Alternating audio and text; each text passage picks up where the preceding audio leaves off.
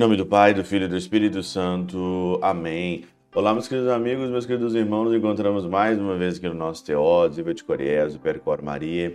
Nesse dia 1 de fevereiro, isso mesmo, hoje nós começamos um novo mês, o mês de fevereiro, aqui desse ano de 2023, e sejam todos muito bem-vindos aqui na nossa meditação do Evangelho, esse jeito diferente de meditar o Evangelho não só segundo aquilo que a gente pensa, mas como que os santos padres, né, interpretavam a sua hermenêutica da palavra de Deus, a liturgia diária. O evangelho de hoje é de Marcos, no capítulo 6, versículos de 1 a 6. E hoje mostra claramente os conflitos familiares que Jesus tinha. Jesus, ele volta para sua terra, volta para sua pátria, como diz aqui na Catenaura, ele volta para sua pátria e segue-no os seus discípulos. Chegando o sábado, começou a ensinar na sinagoga e os seus numerosos ouvintes se admiraram e diziam: De onde vem tanta sabedoria? Tanta sabedoria? De onde vem tudo isso? Não, suas mãos operam tais maravilhas pelas suas mãos, e não é ele o filho do carpinteiro? Seus irmãos que não vivem no meio de nós, o que está acontecendo? Quem que é esse? E ele ali não pôde realizar muitos milagres por causa da incredulidade daqueles que eram seus familiares, da incredulidade daqueles que não acreditavam nas palavras dele. Se você pegar isso e você colocar na tua casa, você vai ver claramente que também tem muita coisa que acontece na nossa família que é, é o jeito igualzinho que aconteceu com Jesus. Jesus foi rejeitado pela sua missão.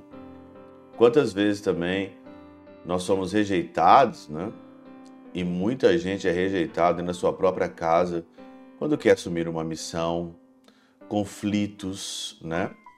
Quantas vezes pessoas mesmo dentro da nossa própria casa não seguem a Jesus.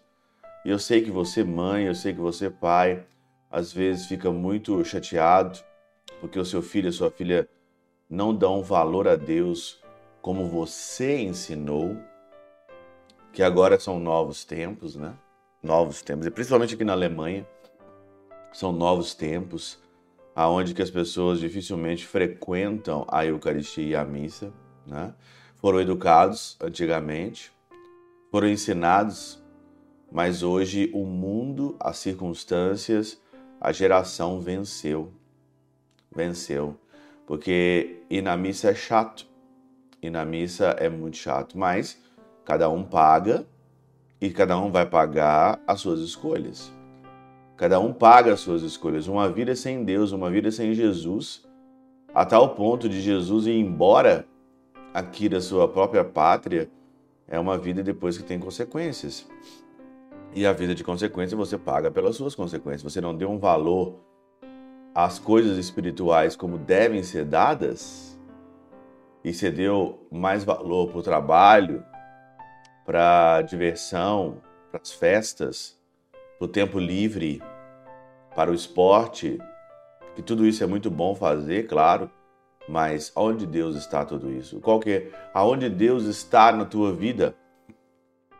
E a falta de fé hoje é algo de se admirar. Jesus então se admirou aqui porque eles estavam ali sem fé e ele não pôde fazer muitos milagres. Mas na realidade, aqui o Teofilacto de Ócrita, ele diz o seguinte: quando ao fato de dizer que não podia, devemos compreender não queria pois não era impotente, mas eles, que eram infiéis, por consequente, ele não operou milagres, poupando-os de serem dignos de maior repressão,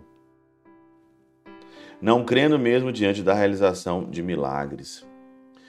Jesus vai ali e faz um milagre na sua própria casa. E se eles não acreditarem a partir do milagre, a repreensão seria bem maior. Por isso que os milagres acontecem quem tem fé. Porque o Senhor, até nisso, Ele é cuidadoso, porque Ele quer poupar-nos de fazer um milagre e nós não acreditarmos e depois então o castigo ser pior, a repressão ser pior. Por isso que não faz milagres em você que não acredita, você que não frequenta, você que não tem uma intimidade com Deus. Como é que não vão fazer milagres sem uma intimidade? Ou de outro modo, para que se façam milagres é necessário o poder de quem opera e a fé de quem recebe. O poder de quem opera e a fé de quem recebe, coisa que ali faltava, razão pela qual Jesus não queria ali realizar sinais e se admirava-se da incredulidade deles. Então, a fé, o milagre, o milagre acontece primeiramente pelo poder daquele que opera e, por, e pela fé daquele que recebe. Se não tiver um e outro, como faltou aqui nessa cena do Evangelho, não ia fazer milagre de fato mesmo. Porque se o Senhor fizesse, apesar disso tudo, milagre, a repressão seria bem maior. É por isso que o Senhor, é por isso que as coisas às vezes não acontecem conosco, por causa da nossa falta de fé. E aí, até quando nós vamos ficar tendo mais fé nas coisas que se vê nas coisas que se bebe, que se come, que se sente, ou nós vamos então aí colocar o nosso coração naquilo que não se vê, mas naquilo que tem a recompensa eterna. Pela intercessão de São Chabel de Mangluf, São Padre Pio de Peutrautina, Santa Teresinha do Menino Jesus e o Doce Coração de Maria, Deus Todo-Poderoso vos abençoe. Pai, Filho e Espírito Santo, Deus sobre vós e convosco permaneça para sempre.